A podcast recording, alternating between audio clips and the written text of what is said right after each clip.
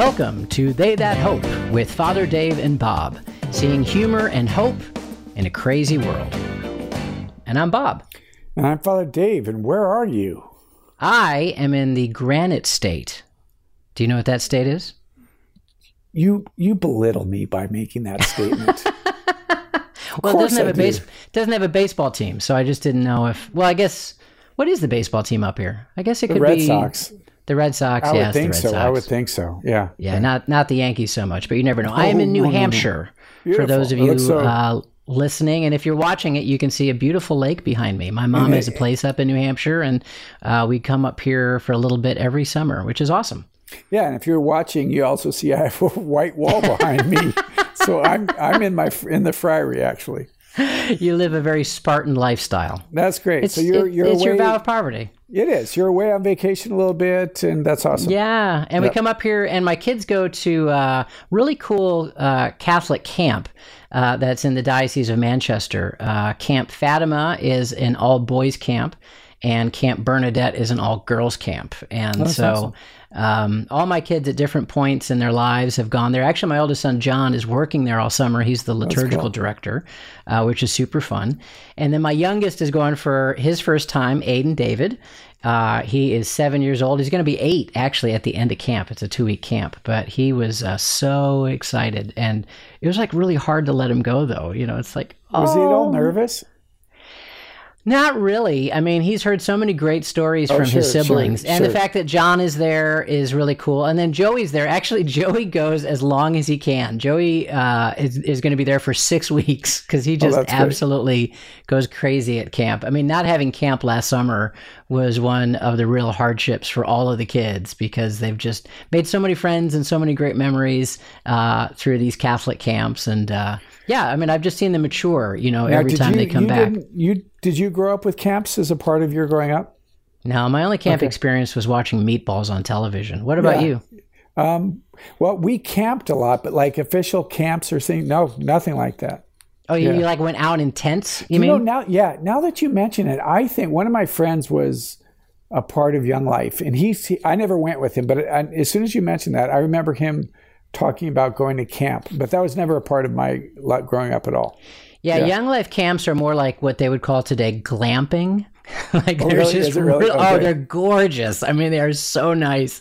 I mean, I bet they might have some backpacking tours or something like that, but for the most part, you know, it's a really nice cabin. It's a beautiful pool. It's lots of cool activities. They're they're pretty amazing. Life teen camps are similar uh, to to that. They they do really great jobs. So, but, yeah, here in New record- Hampshire. Just for the record, there's nothing. There's nothing wrong with glamping every now and then. I, I think actually glamping should be the standard.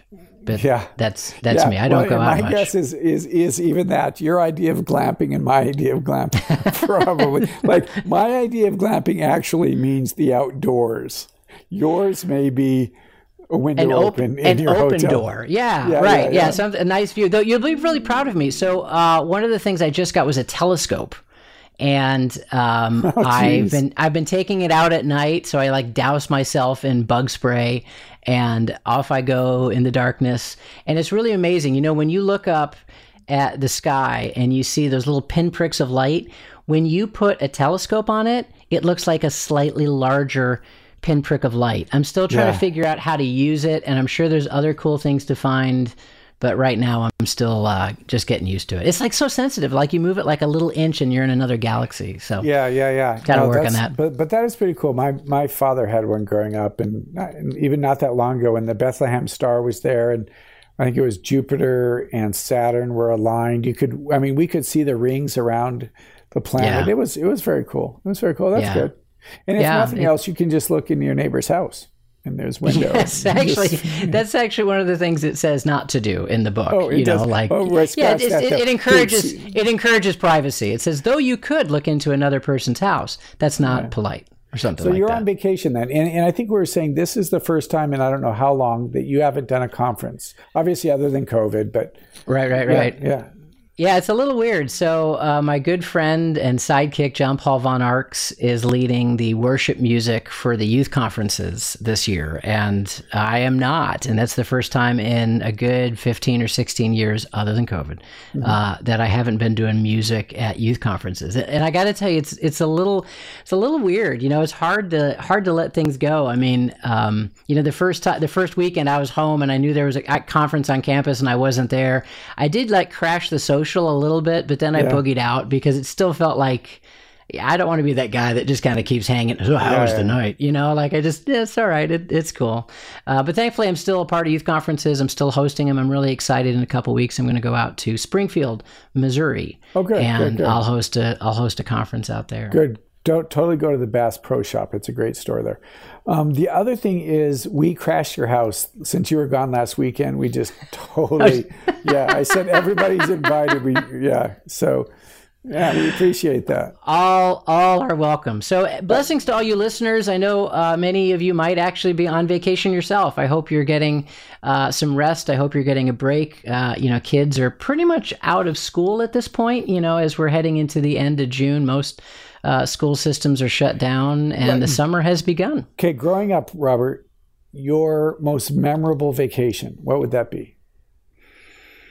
Well, we'd always go to the Cape. I shared the uh, tragic Barn of Fun story, yes, I think, yes, a couple yes. podcasts ago. But going to the Cape was always really, uh, really special. But yeah, I was I'm laughing because one of my favorite memories is my aunt and uncle used to take me to a toy store and I would get a Star Wars toy and that was that was pretty exciting. yeah, I didn't. oh no, wait, I know exactly what it was. So there was one time I was at on the Cape and my dad was reading the newspaper and he said. Uh, you know, he said, "Do you know who Peter Mayhew is?" I said, "Yeah, he's you know Chewbacca." And then he said, Do you know who Kenny Baker is? I'm, I'm like, Yeah, he's R2D2. And uh, he muttered something about how much of a disappointment I was. Uh, but I said, Why are you asking this? He said, Well, apparently they're signing autographs at the movie theater down the street in Cape Cod. So I was like, When? And he's like, Today. So I like just grab the car keys and I fly out there thinking there's going to be this mob scene of people. And I go into the movie lobby and it is um, Peter Mayhew, who, who played Chewbacca. He's a huge human being, seven foot two. Kenny Baker, who was physically in R2D2, so he was a very small person. Uh, Warwick Davis, who played Wicket the Ewok, uh, and also Willow, the star of Willow, let us not forget or wait, was he Willow? Well, he was the main character. Bob, um, he was sitting next to him. Uh, David Prowse, who played Darth Vader, again another wow. huge guy, and Jeremy Bulloch, who was the guy inside of Boba Fett. Uh, I guess there was a convention nearby called Star Wars: The Men in the Masks, uh, and they were just trying to do some side hustle thing where you could get autographs and uh, it was me and them so i was so nervous you know i got their autographs and then at the end, I got to Jeremy Bulloch, uh, the guy who played Boba Fett, and he was the the coolest guy ever. He was British. A lot of them actually are British. And uh, he's like, "So what are you doing now?" I'm like, "I don't know." He's like, "Well, have a seat," and just sat down next to him and probably talked to him for like a good 20 minutes. I mean, after kind of like the, oh, I'm talking to Boba Fett wore off, uh, it was just a great conversation. And he was a really, really cool dude. So I have, uh, I have all their autographs hanging at my house, and it's uh, one of my favorite vacation memories of all time. And once again, our lives are so profoundly different. all right, all right. Just, what was yours? I went to did, Yellowstone did, and I saw did, geyser. No, you know something. Actually, I, I, the, I don't know. We we had just we had some really wonderful, beautiful family vacations. But you know something. Just what made me think of it is there's some uh, a family from California. They graduated maybe about 12 years ago, and they drove six kids in their minivan from California to Steubenville. Then they're going to go on to Boston, then go down to Florida. And I'm thinking, oh my gosh, wow. there's nothing I think would be more miserable than that. But they were like, again, they were so excited and having a blast. And then uh, yeah. uh, this this is a conversation I had with my parents, and, and I had it as I grew up, realizing that you know, family vacations were great for kids, but for moms and dads, that's not always the case, right? We yeah, you always need a vacation from your vacation. Yeah, we drove uh, in one one Christmas vacation from Colorado to Miami, and we did kind oh of this, this, house swap. We were in Clearwater for a while, and then went on to Miami for yeah. uh, the Notre Dame uh, Alabama Orange Bowl, which Notre Dame won. I just put that out there. Uh, but no, we we generally was that the last time they won a bowl game? I'm just asking. Just, if, if we could cut asking. that, if we could cut that out, that's the meanest thing I think anyone's ever said to me. Good grief! I can't believe you actually said that.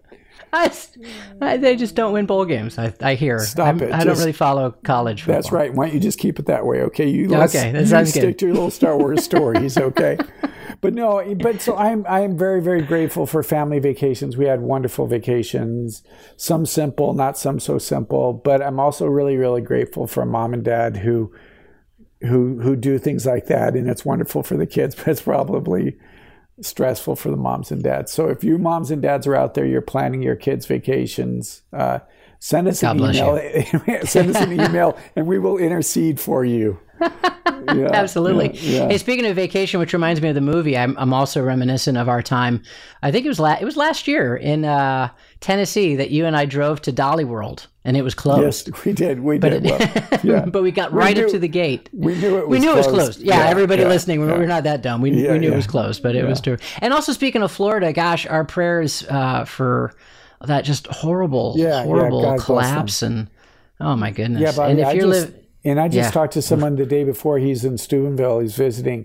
Uh, his uncle and aunt were at that apartment center, and they're they haven't been seen. So it's just oh my gosh. it it it put a face to this for me. So yeah, we just want to pray for the people who who have who have lost loved ones who don't know what's going on, and just the midst of that tragedy, we just want to let people know. Can you know? I, I I will say though, I was joking about. Actually, I'm not joking about writing us and saying we'll pray for your vacation. But in some ways, that has become part of I think what our ministry in this podcast is for. Is is we have people who write and they ask us to pray, and we pray as friars, and, and just people like. So when we say that, we're not just joke. Well, we're joking, but Right. we're also serious. That we, we would love to be able to pray for you. So please uh, let us know, and we'd like to do that for you.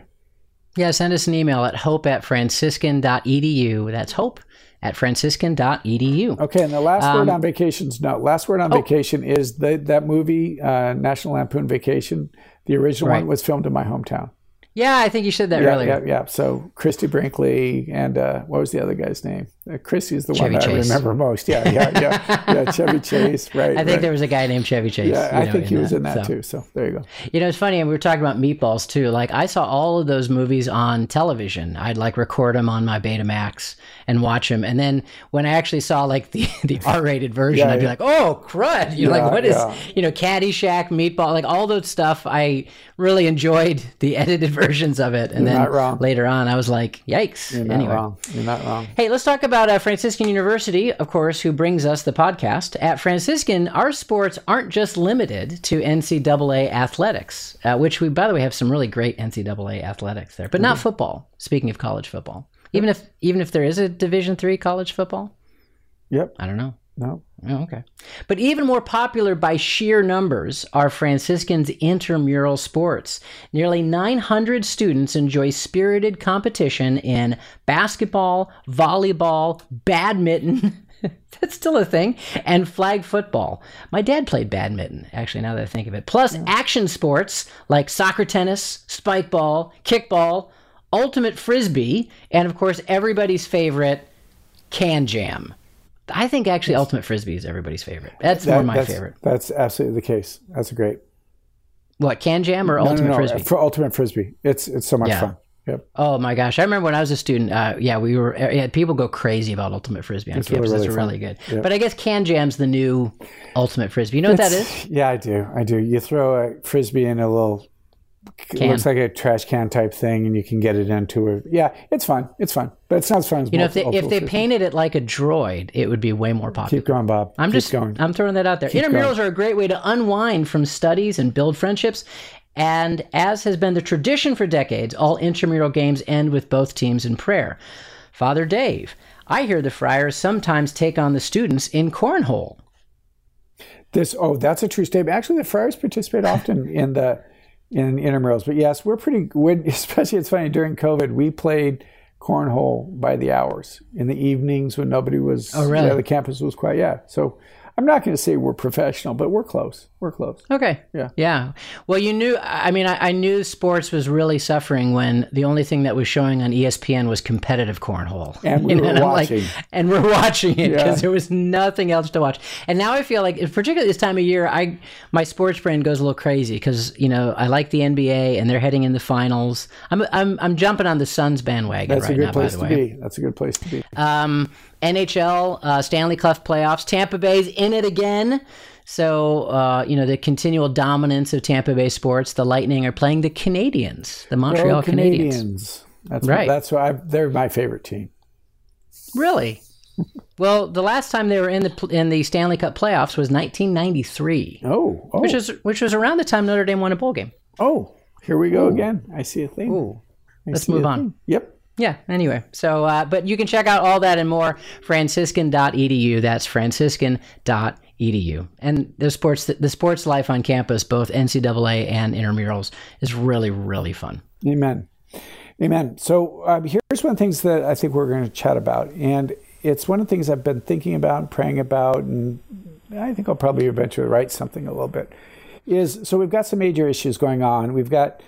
Have you been following the board, the school board, all, all across the country? The school board meetings largely around critical race theory. I mean, people are just going crazy about that. I, I see a lot of pictures of angry people. Yeah, I, I, I, then don't, maybe- I haven't really been following it though, Okay, but maybe yeah. maybe you know in a future podcast we'll talk and just discuss Yeah, the whole kinda dive idea into that a uh, bit. that a little bit more. But so there's been that's going been going on, and there's a couple of recent states. Actually, the Supreme Court just took up a new abortion uh, case that you know, God willing, may really uh, turn the tide on on Roe versus Wade. And then the other is all the transgendered issues that are going on. And one of the things that I've been praying and thinking about that at the heart of all of those is ultimately the question about how we see the human person. And and more and more, and, and I was trying to remember who it was with a quote that was saying so many of the heresies and struggles that we're looking at in the world today really revolve around our inability to recognize and see the beauty and the goodness of the human person. So for each one of those that, you know, the groups that largely only see themselves as race or the color of their skin, and that's how you define people, and because you're one color, you have a superiority or a privilege over another, and all these kinds of things. Transgendered, the individual who believes that they can define themselves, that just because a man is born with certain chromosomes or, or a woman that that isn't what defines them, but the individual defines them. So at the heart of all of this is this craziness that the human person has to have control and to dominate and to be able to define themselves rather than the reality is that we're ultimately defined by God. And their their their heresies against the human person, ra- lacking to see the dignity, the beauty, the goodness of the human person. I see a common thread in so many of the major issues that are going on, and just an inability to recognize uh, the human person and what the human person is. You know, something um, that, I mean, there's so many things that I love in the catechism, but one of the first times I read through it, um, when it talked about creation, the catechism says that um, a catechesis on creation is of major importance. Yeah. And I remember that, that, that kind of, you know, I thought, you know, well, maybe a, a, t- a catechesis on the Eucharist would be major importance or a catechesis on, you know, but no, and it said it's of major importance because it's the foundation of everything else that we learn and it and it just shapes the entire way we we see the world. I remember I was doing a, a confirmation retreat. I didn't know it was a confirmation retreat. Uh, they didn't tell me it was a mandatory confirmation retreat. They Oh, just said, "Oh yeah, talk to our young people." Those are the Yeah. worst. Especially are when the they worst. sneak up on you, and I could just tell by the body language. I'm like, "Are these kids forced to be here?" They're like, "No, they're not forced to be here." Well, they can't get confirmation if they don't come. I'm like, Yeah. "Okay, that's called forced Yeah, uh, yeah. to to be there." And um, they had this whole thing. They wanted me to talk about like the gifts of the spirit and other things. And I mean, three minutes into it, I could tell like just crickets, no engagement. So I said, "All right, everybody, I'm just going to talk about something else." And they're like, "Oh, that's interesting." And I just started talking about being created, you know. And I asked the question. I said, "Do you think you were created out of luck, or you were created out of love?" Because how you answer that question, it will significantly shape your understanding of yourself and the world around you. Absolutely. And they broke into small groups, and it broke my heart. You know, I talked to the small group later, leaders during lunch, and they were saying a good 60% of them thought luck. It just kind of Well, happened, you know. It just kind of yeah, happened. it just kind of well, if it if it did kind of happen, then sure, you know, like whatever gender you want to be, fine, you know, or however you want to define yourself, fine. I mean, if it's just evolution, if there was no plan, if there's no purpose, evolution is just survival of the fittest. You know, it's a very individualistic focus. Uh, mm-hmm. Even, you know, even the idea of preserving others for the sake of the species is still just focused on, in a sense, yourself. And uh, I think that permeates our culture far more than we realize. And I think it's something that many times we who are spiritual, we just take for granted yeah. that people know that they were made in God's image and likeness, that they know that they were made, you know, by love, for love, to love. And there's a big population, even if they kind of learn that in school, uh, that's not that's just not the philosophy. That's just yeah. not the, the way they're thinking of themselves. Well, and it's interesting too because I was thinking. I mean, when you were talking, I was thinking, you know, the the what, you know, the what we are. That part is settled, and and it's the why. And and science can answer the what, right? What are we? And yet, even that is is today. You know, is what what makes a male or what makes. I mean, even those fundamental questions that we wouldn't have even considered 25 years ago, but it's it's just become ludicrous, right? But then the other yeah. is that either extreme, you know, that that we we yesterday was a feast of Irenaeus, the human person, the glory of God is a human person fully alive, right? Yeah. Was that yesterday? I think. Yeah, that I was think. Monday. Okay, yesterday okay. was Peter and Paul. Oh, that's right. That's right. That's right. Be a good right. thing to talk about too. Well, let's we'll finish with that. But just that, you know, so either extreme, you know, on, on one extreme, there the human value is dependent on what a person holds to be true, right? So if if the baby's now inconvenient, well, then you abort it. Or if it doesn't fit into yeah. your plans, and you abort it as if it's disposable. So this this profound dismissal of the value and the beauty and the goodness. Or then the other is is this this highlight that makes the human person worth anything else. You know. Um, more important that, we worship the human body, right? We worship this body, and, and we have to have a fundamental, I think, a shift. And I think your word is right, uh, Bob this catechesis on creation and the beauty of creation and, and why God created and, and, and how we continue to participate in that creation. And I don't know, I'm just more and more, yeah, more and more convinced that so many of the ills that we have is bad theology and a bad understanding of the nature of the human person. Yeah, and I would even say, you know, a lot of our problems aren't so much theological but philosophical. You know, yeah, you yeah. just just the and understanding of what is yeah. truth anthropo- anthropological is an absolutely huge one. I mean, who would have thought, even just a scripture like uh, made in the image and likeness of God, male and female, He created them, would be so scandalous uh, in in the world today. But I mean, the beauty of it is that God is sharing uh, truth with us. You know, I think sometimes uh, people kind of on the other side of the argument, you know, why are you trying to force yourself and force these issues on people? I mean, they see it as a kind of cruelty. And at the heart of it, you know, even though there's a lot of messed up stuff, there's, you know, like I, I know some people who are very supportive of transgender rights and, and their concern is, look, we want to support transgender people because we want them to find happiness. And there's such a huge suicide rate among transgenders as well. You know, they're, you know, in one way, it's almost an attitude of, well, if we just give everybody what they want and let everybody do what they're going to do, then everybody's going to be happy. Mm. And that's not see, life, that's, and that's yeah, not the right. revelation of God. Right, yeah. right. And, and, that's the thing that I'm, you know, I've, I've heard that statistic and it's spoken of a lot. But in, in this, I want to tread really carefully here and, and probably should think more a little bit. But, you know, the reality is is that the suicide rate is is high among that population. Yeah. And, but the other part is also true in that – th- there's been more exposure and more acceptance of that population than there ever has been. So one would think that as as society is being more not only being accepted, being celebrated. I mean, the reality now is is for the individual who speaks out against that is the one who's going to be ostracized. Yeah. But but but the suicide rate isn't getting better. So the confusion doesn't seem to be being fixed. It just it, I think it, it, leads into when when we lead away and walk away and close our mind and our ears to the beauty of God's design and the way we've been created and the way that He He wants His plan to come about. It's just going to lead to more more destruction and more frustration and more hurt and more pain. It's just you're right. There's this this. I think the evil one has cloaked it in just being nice or accepting or yeah. empathetic, and and ultimately it's not it's not serving them well. It's not serving the human person, not serving the human yeah. person well. But but, uh, but but the other part, real quick, the other part is is that we we should love. You know, we should reach out to that individual Yeah. who's. So it's not it's not a either or, but it's it's reaching out in love and also in truth and in beauty and goodness, and and that we find that, and as you said in the Catechism, in the beauty of creation, right?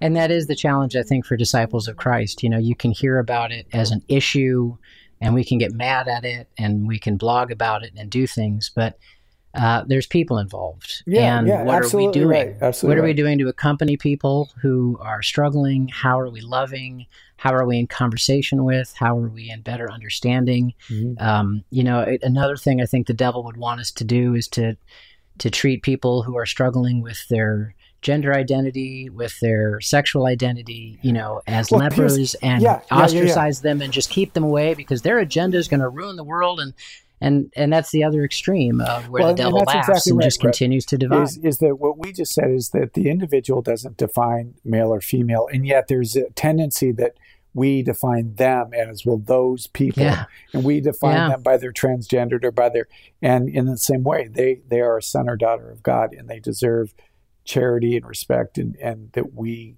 care for them the same way the Lord cares for them. So that's yeah, we we unfortunately at times do the same thing to them that we don't want them to do to themselves. If that makes sense. Yeah. Yeah. No, no, exactly. I mean, we're all weak and we're all sinful and we're all trying, you know, and that's Yeah. why, again, God's revelation. We just need to keep our eyes fixed on Jesus. I think that's actually a really cool lesson just to tie into the feast that we had yesterday of Peter and Paul.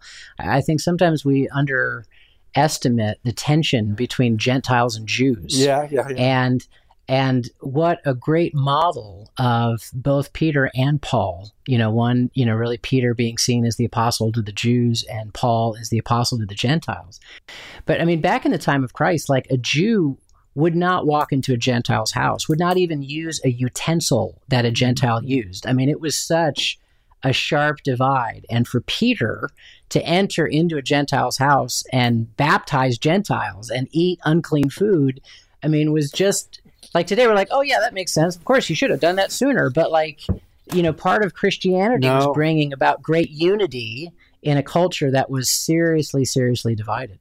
No, and I don't think, I, again, it's just the world that we've lived in. I don't yet think we fully understand how monumental those first, you know, 20 years of the church with Peter and Paul and, and Paul going to the Gentiles and like, this is, this is just a whole new world way of looking at the world and looking at God and understanding who God is and, and who his chosen people are. And, and that's, you know, if you take a look at the early church, that's the tension that, that exists in the church. But we've kind of taken it for granted. It's like, well, yeah, Peter and Paul. Well, those are pretty significant things that they had to work through.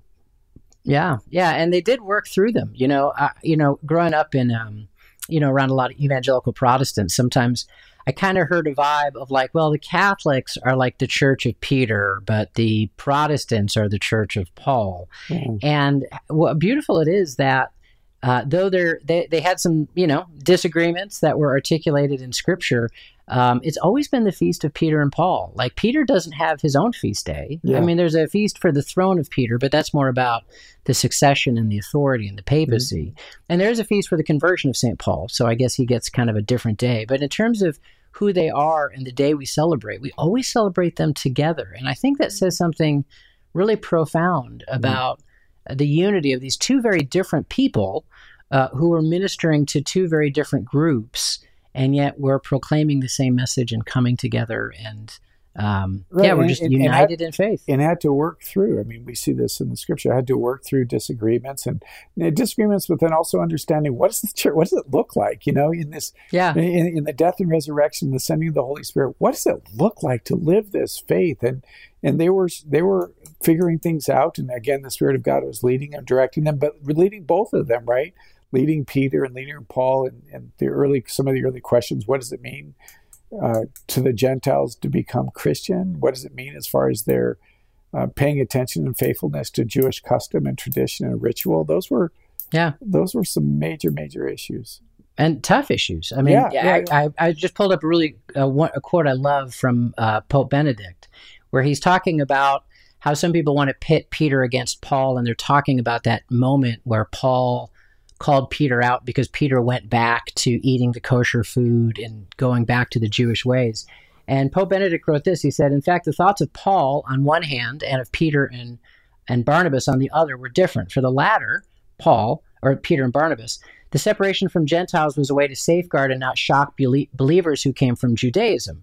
And so he was suggesting that you know, if Peter was going back to kosher foods, it was because he was ministering to Gentile or he's ministering to Jews. So he's not going to walk up to a Jew with a piece of bacon and be like, "Hey," you know, like yeah, just exactly. totally shock them. Exactly. But for Paul, on the other hand, it constituted a danger of a misunderstanding of the universal salvation of Christ. It was almost like Peter didn't realize how important he was. And it's a similar thing that we do with all the popes, right? If a pope celebrates a liturgy a certain way, everybody goes, "Well, that's the way we're supposed to do it." And mm-hmm. and you know, we kind of swing to or, or whatever like, the right, whatever right. the pope is doing. Right. Well, yeah, and I think that yeah, that, that that's important. But I was going to say something about Peter and Paul. Oh, but the fact that they disagreed and we don't have to pick one or the other is, is, yeah. that, is that we celebrate both of them and that tension is okay. We uh, there was a guy visiting this weekend and he was giving a, a talk at a conference that we're holding. And one of the things he was talking about was in many ways what you were just saying. What he's doing is he's taking a look at the thought of John Paul, Benedict, and Francis, and he's talking about how the three of those complement each other. And there's a yeah. way that sometimes we want to separate and divide and, and and they're actually there's a lot of ways that they come together and it's the same way with peter and paul I and mean, i think you expressed it beautifully is the centrality of christ now what does that look like and how do we live that out and i think that's where pastoral theology comes into play right what is the pastoral response to to eating a piece of bacon in front of a jewish community were you free to do it were you free to do it sure you were free to do it was that a good pastoral decision probably not and right. I think that's that's one of the things that that that at times we we lose sight of that. That yeah, there's a yeah we can response. get so caught up in um, being right yeah and yeah. making the argument, and this goes back to what we were saying earlier that we forget uh, the person who's struggling or the person who might need just more of an on ramp yeah, you know, yeah, to the revelation of God. I mean, it's so beautiful that God first appeared to Moses as a burning bush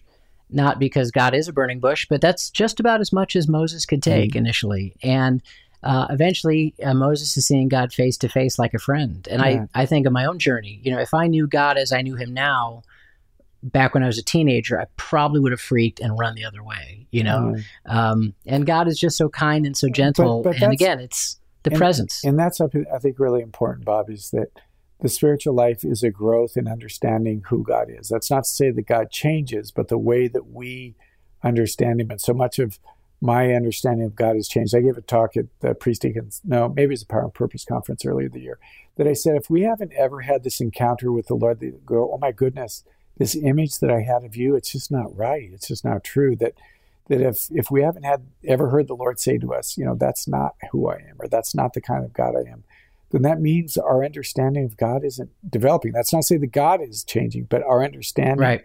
of Him should grow and develop and become more pure and more true. And and a danger is this this sense that well, I've got Him all figured out. There's nothing else that yeah. He wants to reveal Himself to me in, and that's simply that's that's crazy. Yeah, that turns God into a concept yeah, yeah. A, living person. I mean, right. I just celebrated, speaking of Feast of St. Irenaeus, I just celebrated my 24th wedding anniversary, which is oh, awesome. Really? And uh, did you get my yeah, text? Yeah, yeah, it's super cool. Uh, no, I, I, must have missed that. Did you send it? You have bad service in New Hampshire. Yeah, yeah. I'm sure that's the issue. But you know, even with it. even with her being married 24 years, you know, I know her, but she still surprises me. I mean, yeah. I I couldn't say, oh yeah, I've got her locked in a box, you know, because she's not a concept. She's a person, and yeah, the Trinity are three divine persons, you know, and there's was... a there's a mystery to it in a beautiful way. When I was a student, uh, I took a course on the philosophy of love by um, uh, Alice von Hildebrand, uh, Dietrich von Hildebrand's wife. And um, one of the things she said was that she said that the nature of love is mystery, and and as you grow in your love of somebody, that mystery is revealed. Now she was talking about God, but then she talked about her relationship with her husband, and she said that that's true in any relationship that is truly loving. Is the more you love, that mystery is slowly revealed and it and it excites you. It, it, it attracts you again as you begin to discover more of that. And, and I always tell the, the university students, I think one of the danger is this this false sense of okay, I have to just tell you everything about myself so you know everything about me. Um, let that let that grow and develop, and I think it's really a beautiful, beautiful journey. And the same thing happens with our relationship with the Lord. Amen. Amen. Well, shall we close with prayer? I think that's not a bad idea. Um, how about you lead us? Okay. I Yeah. would be honored to. Good. Uh, in the name of the Father, and the Son, and the Holy Spirit. Amen. Well, Lord God, we just ask that you would lead us deeper into your mystery of love. We ask that you would gently reveal to us um, our sin, particularly any sins against love, Mm. our sins of judgment towards others, uh, the times that we have kept others at arm distance, at arm length, because we considered them unclean. Lord Mm. God, just have mercy on us. Amen. You came to seek and save the lost. You uh, are a friend of sinners, and we acknowledge that we are sinners in need of your love and need of your grace. Only by your Spirit can you unite your family, your people, different tribes, races, everything, uh, personalities, countries, and yet all one church and in one body, which is yours. So, Mhm. Lord, uh, send your mercy and love upon us, and may Saints Peter and Paul not only be an example for us of unity, uh, but intercede for us uh, that we could be one. And we ask this through Christ our Lord. Amen. And may the Lord bless our listeners, the Father, the Son, Holy Spirit. Amen. Have a good vacation, Amen. Bob. Uh, I'll talk to you next week from Austria. Oh, well, that's the answer to where's the world will Father Dave Pivonka be? And Ooh, I I look guess forward I to Try to get- out. Can you get a could you get a different background? Could we not? Could we like see a mountain or something in the background? We'll we'll find out if that can happen. Hey, everybody! Thanks again for uh, being a part of this podcast. And as we mentioned earlier, please email us hope at franciscan.edu. Hope at franciscan.edu. God bless.